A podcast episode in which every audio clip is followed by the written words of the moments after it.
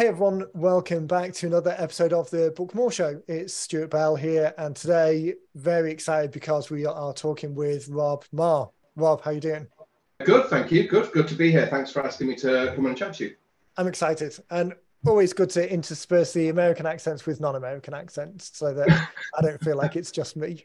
Rob's the author of The Lost 90%.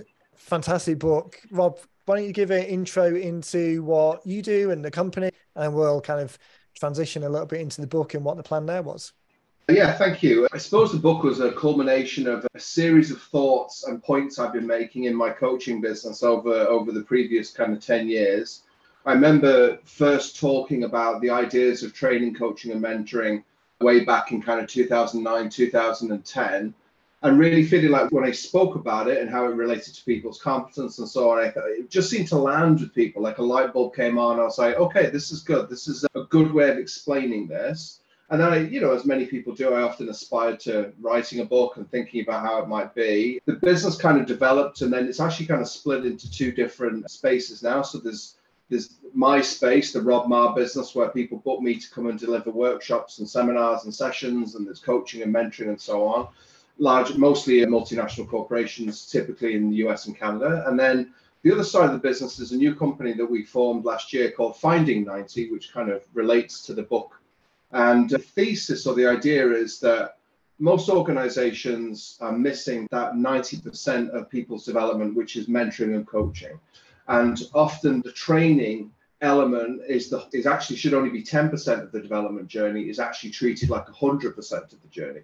So what we end up with is situation like a lot of training is used to manage performance, or because there's a shortfall, or it's a kind of we better do some training kind of a thing, and then it ends up being this cliff edge scenario where you were given some training, the training is done, therefore the person has learned their stuff, but actually we all know in reality just receiving information doesn't manifest any skills at all.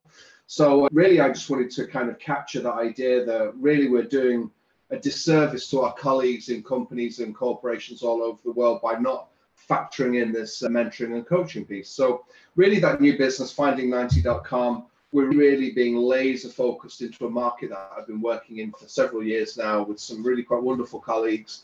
Actually, our next book with 90 Minute Books is going to be very focused on a particular niche that we want to use this incredible model to share some guidance, some suggestions, some structure to a particular market. So it's been a brilliant journey, and it's been incredible to see something I've been talking about for so long actually in book format and being able to share that with other people. I think as well, the opportunity to kind of crystallize your thoughts and your way of thinking. We're doing a book titles workshop next week, which I need to send an email about actually. But that idea of oftentimes it's that's the first step, knowing kind of at a high level what you want to write about, what you want to engage people on, gets people thinking in the right direction.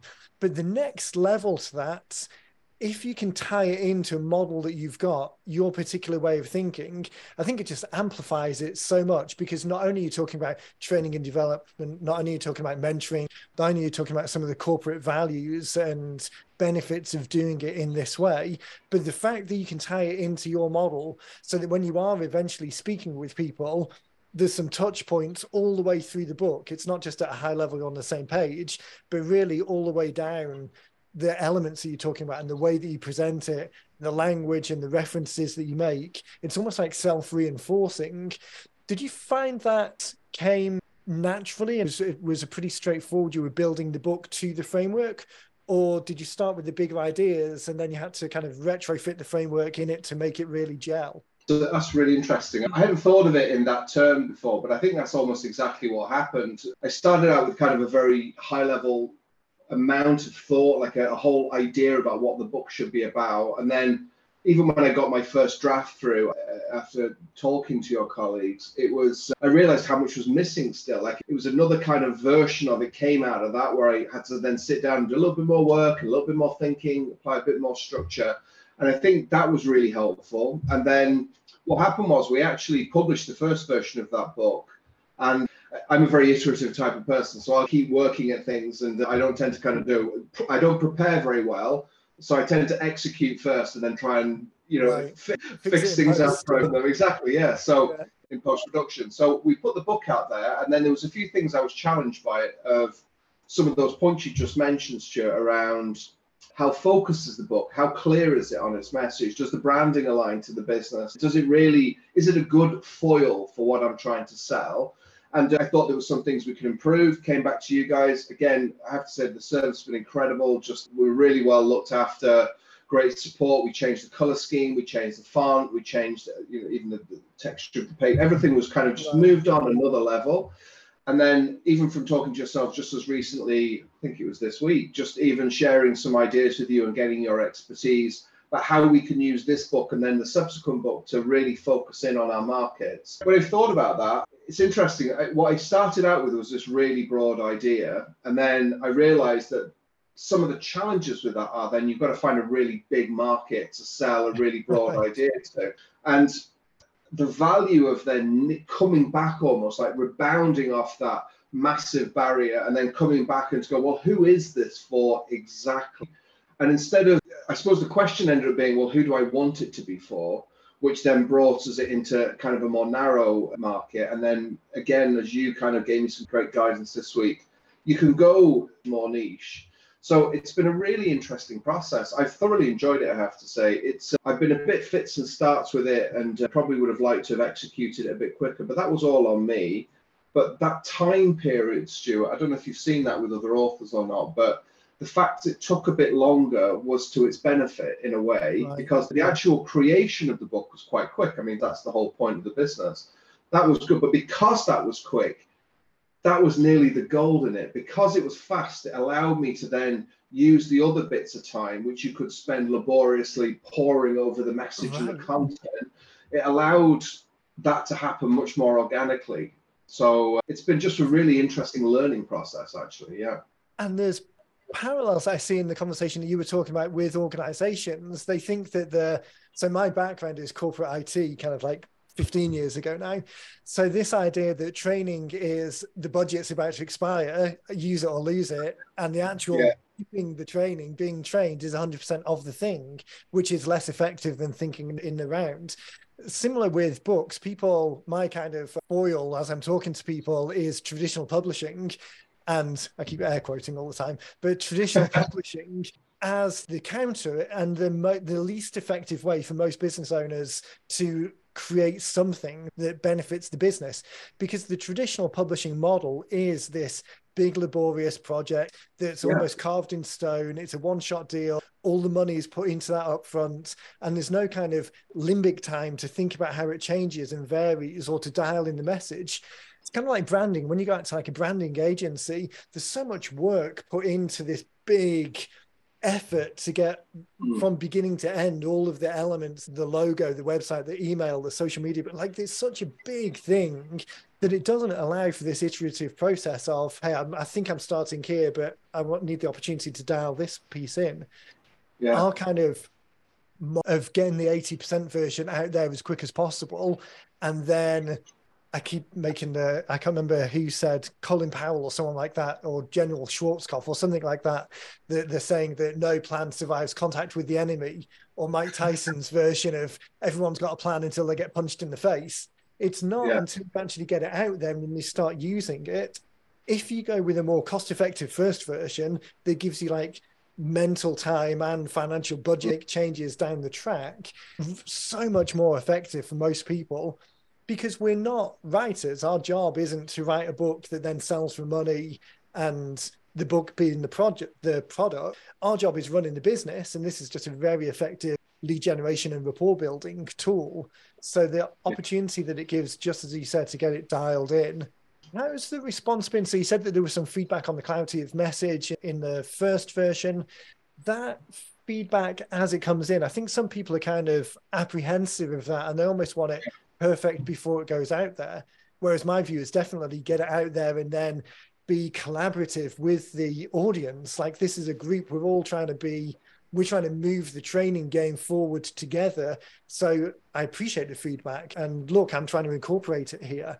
Was that your experience, or did you have that apprehension that you wanted it perfect first time, and how did that That's a good question. I think when I started out, I think I thought I wanted it to be perfect the first time and kind of worked towards that goal. But then I realized that it's not really realistic. And when I thought about the book, I didn't want it to be. I mean, one of the attractive elements to this is kind of the length of the book. It's a very readable size. And I'm never going to sit down and write A Measure What Matters or A Drive Daniel. I'm never going to be that research-led individual. I'm going to be calling on my own experience, my customers' experiences, real-life scenarios. And I just want it to be like a plane book is how I called it, which is like pick it up on it, just go, I'll read that on the plane. And you could probably rattle through most of it in an hour or two. Yeah. So that's what I wanted for it. So then when I started getting feedback in, then I had another reread and there was bits I just wasn't happy with and wanted to change. And that's been really beneficial. And I think one of the reasons I wouldn't have tried to do it before was this idea of this heavy investment, like you said, Stuart, in the previous point you made. It's like, it feels like it's got to work. And that's a massive amount of pressure to, again, you made the point well, if you're a busy business owner and you're trying to run the thing, grow sales, manage your customers and so on, you haven't got really time to be a writer in that traditional way of sitting down laboriously, capturing all of your thoughts, researching it, going to the libraries. It's just not possible. So you're right, it's become a real calling card. And I've actually done a series of conferences there in Canada just over the last couple of months, which was huge fun. And just being able to buy a bunch of books myself, bring them over, hand them out. And I was just really delighted with how people were grabbing them off the table, and I was just giving the books away, and then people afterwards emailing me saying, could you send me 5 copies, could you send me 10 copies for our management team? And in some ways I won't know what they think of it, because no one's going to take the time unless I ask them to come back and feedback to me at this stage. But the credibility of having your message in a book and having you taken the time to do that is hugely powerful. So I think the feedback was helpful to getting it to a level where I felt super proud of it. And I am proud of it for what I wanted it to be. I'm not proud of it in context to Ulysses, but I'm proud of it in the context of, did it capture my thoughts? Does it share a simple message? Is it easy to read? Can someone pick it up and put it down and get a sense of what it is to work with me or to some of the themes? It's been really powerful from that perspective. So I suppose I would have been more apprehensive about the risk of doing a book, but then working with yourself, your team, that kind of left me then, because it's like, actually, do you know what? This is a really brilliant way to get into the market. As you say, get the 80% done, get it out there, get the reaction to it. Yeah. Because then your enthusiasm for the next one is like, you're like, yeah, let's do it again. You just want to get on with it and start publishing more often. Right. And the point that you made when you started talking about the individual niches and funnels and campaigns, so much more an effective way of thinking about each book rather than thinking about, okay, I'm going to invest $100,000 and 2 years of my life into the one thing that has to achieve all things, because the likelihood of that happening is much lower. But then also the effectiveness in a campaign. If you've got a HR manager here and a training manager here and a head of department here and the staff members themselves here, those 4 constituents, the one course, the one piece of training that you provide might actually be the thing that is the most beneficial for them to be delivered. Yeah. But where they're coming into it, the start of their conversations, you talked about the book as think about it like a plain reading book. We talk about them in terms of conversation starting books, because the job of work of starting those 4 conversations, the jumping off points and the perspectives and the examples are all very different. So eventually having ones for different campaigns, and whether it's as close as that or whether it's a little bit more diverse, like the different companies, the different organizations, different industries that you might be speaking to, but this idea of thinking about the book as a conversation starting point to a campaign. And I almost think that this day and age, there's something more rapport building or relationship building with something that's imperfect. I almost wanted to call the company like Practically Imperfect Books, because that kind of realism of, hey, we've got this model that works so well. I just wanted to quickly and without all the overhead and the pomp and circumstance of a traditional book, just get this thought to you so we can start a conversation. It makes you much more accessible. Yeah. And sets that tone that this is step one in the conversation, but obviously the next thing is we need to jump on a call, or you need to check out this video where I'm going into more detail. So I think that's the second benefit as well, the accessibility and the idea of building that relationship.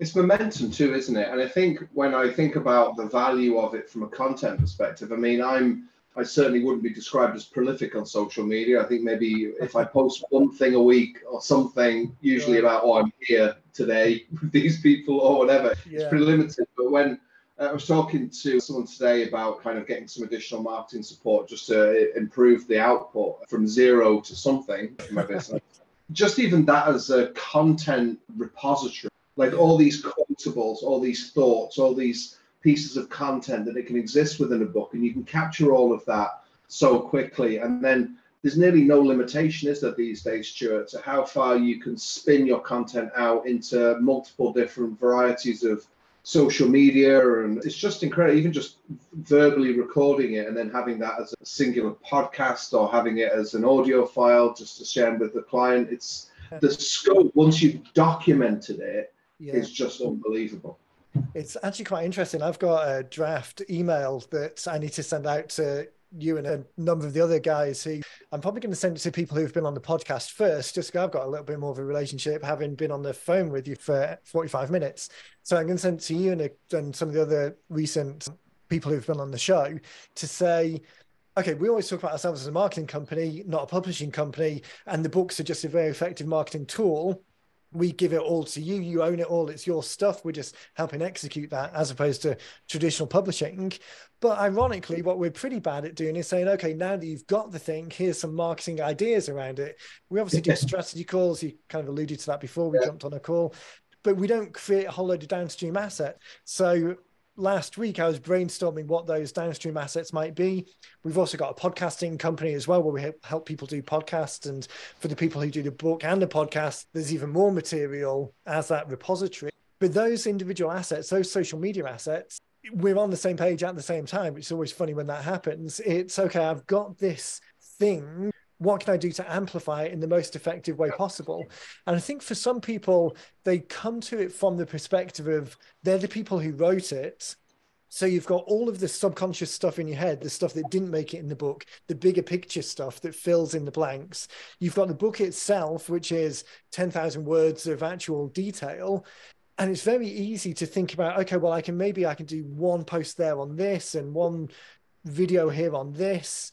But then I've kind of exhausted it because I've talked about the one things. When the reality is, from the receiver's point of view, the person on the other end of the social channel, they may be seeing 1 in 10 things, if that would be a good result. So the opportunity you've got to write 5 things on this and 5 things on this and 5 things on this, the fear of repetition that we've got as the creators really isn't the same on the recipient side, because they just don't get the same exposure. So that amplification, it's very easy to generate a year's worth of stuff, a year's worth of evergreen stuff that can then be repeated. So you've got kind of like a perpetual cycle based on the content that you've now got. And the unlimited opportunity to elaborate on an individual post, or I always call it topic bridging. I'm assuming I heard that from somewhere else, but the idea of topic bridging. So something timely might happen, but then you can bridge it into something evergreen that's in the book. And that opportunity is really quite special. The other thing I was thinking as you were talking about using the books as you were speaking at different events, the opportunity to reinforce that from the stage. So many people will say, okay, there's books at the back of the room, go grab a copy, or there's the bags that people sometimes get, there's a copy in there. But if you're really trying to reinforce the piece that you're talking about, again, do it in a classy way, not kind of cheesy over-egging it kind of way, but having the book there and say, okay, everyone, now we're going to turn to page 5, see what we say there. We talk about this being a key element. Get your pen out, circle it, because I know that you're going to leave when we talk today. We're here for 20 minutes. You're going to see 10 other people speaking, but these things are really going to make a difference when you get back to the office. So we're going to have a fun exercise together. Circle this. Take 2 seconds to write in the blank space what you're thinking is the key thing to make a change, so that when you get back to the office next week, you're not thinking, oh, you know what? I really enjoyed speaking to Rob, but what was it that he says? We're going to fold down the edge of the page. Okay, now we're going to move to page 10. We're going to do the same. That's a great idea. And you can make a joke about it as well, or not a joke, but you can do it in a fun way. Hey, look, we're coming up on lunchtime. You've listened to a lot of people speaking. You want to get to food. I want to make this as easy as possible. Today here in the room isn't going to be a game changer for your business. Monday, when you get back in the office, all of the emails are going to come back in. A week's going to disappear. A month's going to disappear. So there's ways of like gamifying it a little bit. And it's always exciting or interesting when you see people thinking about using things in these different ways. I hadn't thought of it in that term, because I suppose what one tends to do is you end up using a kind of a workbook scenario where you, if you're running a dynamic workshop, or you might use 2 or 3 slides to make a point. I use a lot of group discussion, a lot of dialogue, a lot of kind of role play, and it's kind of pretty interactive. But I hadn't thought about how you could even reference the book's content in some of those situations to kind of go, do you want to read a bit more about that? It's in here on page. That's a really clever idea. Yeah. So yeah, that's interesting. Thank you. And there's 2 things that I think that resonates with or relates to. One is for the audience, make it more usable for them. Because just like you say, being trained in the event is only 10% of it. The other 90% is the implementation and remembering to use these tools down the track. So leading into it and saying to people, hey, listen, this isn't the first rodeo. You professionals, this is probably the 4th or 5th one you've been to in the last 12 months. We all know that in 10 days from now, you might remember the fact that I had a beard and a slight Irish accent, but you're not going to remember what I'm saying in the moment. And that's going to make a difference. So like getting them more involved and the different learning styles. So it's not just being talked to, but you're kind of bringing in a physical component to it. And the other thing from your benefit, it reinforces your message. So it's not just that you're talking from stage and, oh, that guy said it, so there's some authority to the fact that he said it and he's on stage. But now, okay, he said it and it's written in a book. And in a week's time, I've got the book on my shelf and I can refer back to it. So it kind of subconsciously, those kind of persuasion type elements of reinforcing it. I think there's an element of that as well. Could be used for good or for evil, so we're going to use it for good. But yeah, that's a great point. I really haven't thought about that, but that's a really good suggestion. Thank you. Yeah, cool. The thing you do is get people to rip the pages out. Say, okay, we know that of a book, there's going to be 2 things in this book that are useful to you. So what I want you to do is at the end of, we're going to talk through some things. At the end of it, I want you to rip 2 pages out that are the most meaningful and then throw the rest of the book away. Like you can really kind of take that. Because no one else does. Everyone else thinks of books as things that are on a shelf and should be revered and not even written in, page folded down. So really taking it to that extra level of, I mean, that would be a memory anchor. Anyway. Getting sidetracked. Your business, I want to make sure that we've got some time to talk about what you do and the opportunity that you've got to talk with people. So the idea of the book and being the 90% and separating out that actual being trained from the benefit of training and development generally and mentoring. So the organizations that you're working with, your accent, actually, I was thinking mine is still being pretty British, although I grew up in North Wales, but I really don't have a Welsh accent. But your accent is similar. So you're in Ireland at the moment, but clients are mainly in the US and Canada?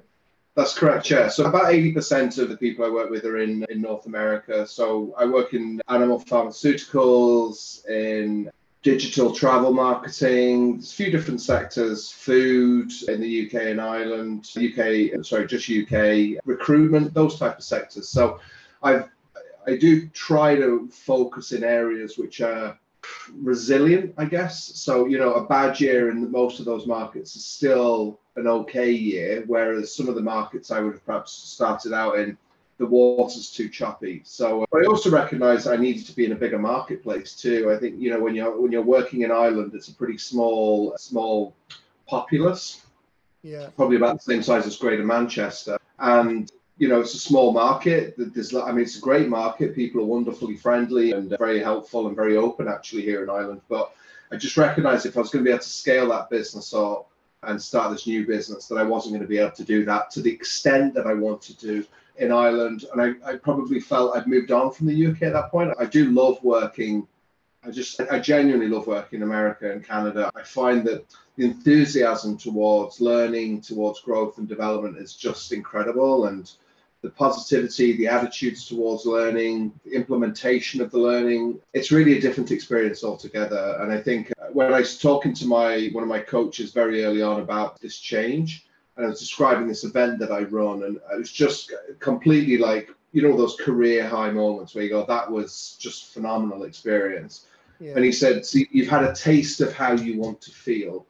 And I was like, that's exactly what it is. I just had like a taste of that. And I want more of that on a regular basis. So that's the plan, really. I do a tremendous amount of video calls, which is one of the advantages of Zoom. I mean, you're over there and I'm over here, and we're still able to kind of communicate seamlessly.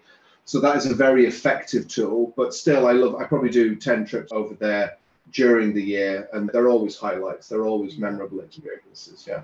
The people that you're dealing with, so the people that you're working with, might not, in a corporate sense, might not be the ones who are paying you directly because it's coming through the organization. So do you typically work with the people who are, I'm trying to think of a less crass way of saying it than just talk about the people who pay you. So you typically pay by the organizations to train their staff, or by the individuals looking for career development?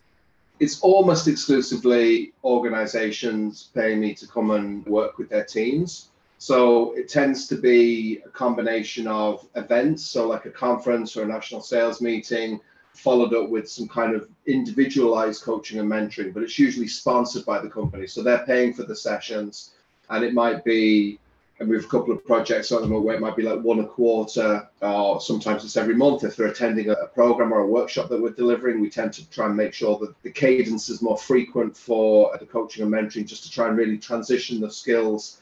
The quarterly calls tend to be more problem solving, you know, like, right, we've got this situation now. This is what we did last quarter. This is what we need to focus on this quarter. But no, it's exclusively, yeah, nearly exclusively the corporation. I tend to, some of it's by design, but I try to target companies that are international. So my clients literally range from Asia Pacific right the way across to the West Coast of the USA and Canada, and kind of everywhere and everything in between. So there's a lot of diversity of people, of cultures, which I find fascinating. But the company have different objectives, or the companies have different objectives. But my target is always to work with companies with great scope, but also great internal similarities. So they could be usually typically like multi-divisional. So there might be, there's a sales team here, there's a sales team there, there's a leadership team here. So the work is easily replicated, not easily replicated. The people are all different, of course, but that there's synergy to it. There's a channel. I think the way I think about it is they're wonderful channels, because you get to start to learn the culture of the organization. You start to see what way they work, what way they operate, how that differs in different territories. And it allows it to feel, even though you could be working for 2, 3, 4, 5 years at a time, you can feel part of that team, part of that business. Yeah. And, you know, it's lovely sometimes. I mean, I've had it said recently, you know, you're part of the family, you're part of the group. And it's, to me, that feels very gratifying, being not just as a coach or a consultant being dropped in to do a piece of work, but when you're someone that people lean on to talk about nearly anything and feel that you can be helpful in some way, it's incredible. And I'm sure that's not the core, to go back to your original point, that I'm sure that's not the overarching corporate goal. Businesses want to grow sales. They want to develop leaders. They want things to move forward. But I'm so blessed with the people that I work with that their overriding motivation is always towards their people. Right. And that really, for me, that would be a cultural misfit. If the company wasn't ultimately, it's all about my team, it's all about my people, the investment in those people. I'm very privileged to work with companies that have that focus. The global organizations, they don't get it right every time. Of course they don't. I'm not saying that, but the drive is there to want to do a good job for their people. Yeah. And then to be part of that is incredible. So yeah, nowhere better than North America in many ways, although of course there are exceptions. Some incredible companies in the UK, incredible companies across Europe and into Asia, where they're of course exactly the same. But I find on the whole, the culture in North America towards training, learning, development is untouchable. And sometimes, like you say, it's how you resonate with them and how they resonate with you. Yeah. So even in the same company in a different location and just a few small changes, it might be difficult to put your exact finger on, but when you know when you resonate, and that works well. Yeah. So as HR managers or sales team managers are listening, what's the best way of finding out more about you and what you do? Where can people go to find out more? Well, LinkedIn is a good place to start. I suppose I always talk to people about the best way to get me in, because, you know, sometimes it's hard with budgets and things like that. You need to find something that's going to add some value, and it's going to add some, you'll see something tangible at the foot of it. So what I'd encourage people to do is, first of all, think about what do we need to have a specific impact on in terms of skills, our team, our leaders, our sales, what behaviors are we trying to shift, what changes of behaviors. That is absolutely my sweet spot. It's not just about delivering content, it's about actually manifesting a change of behavior in teams, in leaders, in their attitudes and so on. And that's the work I love to do the most. So first of all, have a think about where those changes might need to be. And then, of course, you could reach out to me on LinkedIn. I'm usually pretty responsive on there. You'll find it's less than 24 hours. I can shout out my mobile number, if you like, on here, if that's good. So it's +353 876 894928. And then email robmarr.ie or rob@finding90.com. Any of those places are good to get hold of me. Fantastic. Well, we'll put links to all of those in the show notes. So as you're watching or listening to this, just head back to the show notes, and in the podcast player or on the website, you'll see the links there. And then we should definitely catch up 6 months down the track and see how things are going and see what's changed in Rob's world. Absolutely. I feel like I need to talk to you more often, because you've given me two golden ideas in less than a week, Stuart. So I feel I might be tapping your expertise more regularly if you keep giving me ideas. Well, I tell you what, I stopped on strategy calls or on podcasts. I say to people that sometimes with you, it's probably fine, because we got a kind of like accent we're dialed in. But to some people, I say, if I start talking too fast because I get enthusiastic, at any point, if you can't understand me, just stop me and I'll slow down. Or I'll suddenly take a breath and realize that I'm starting to get a little bit hoarse and croaky. And the AI software that does the transcripts for the calls shames me, because the email will come through and it'll say that the guest talked for 2 minutes and you talked for 48 minutes. So that, I'm definitely not short of enthusiastic ideas. So yeah, we can definitely do that again. Well, it's brilliant. It's brilliant. There's great energy and creativity. So it's much appreciated. And genuinely, it's been such a pleasure working with your team, and this process of book creation it's been fantastic. So I'm looking forward to creating a few more books over the next few years with you all, Stuart. Well, fantastic. And thank you as well. It's always good to catch up with people and get to share their story a little bit more. And hopefully some of our ideas will spark other people as well and help them get their message out there. Brilliant. So with that, everyone, thanks for watching, listening again. Make sure you check out the show notes for Rob's contact details. And then, as always, we'll catch you in the next one.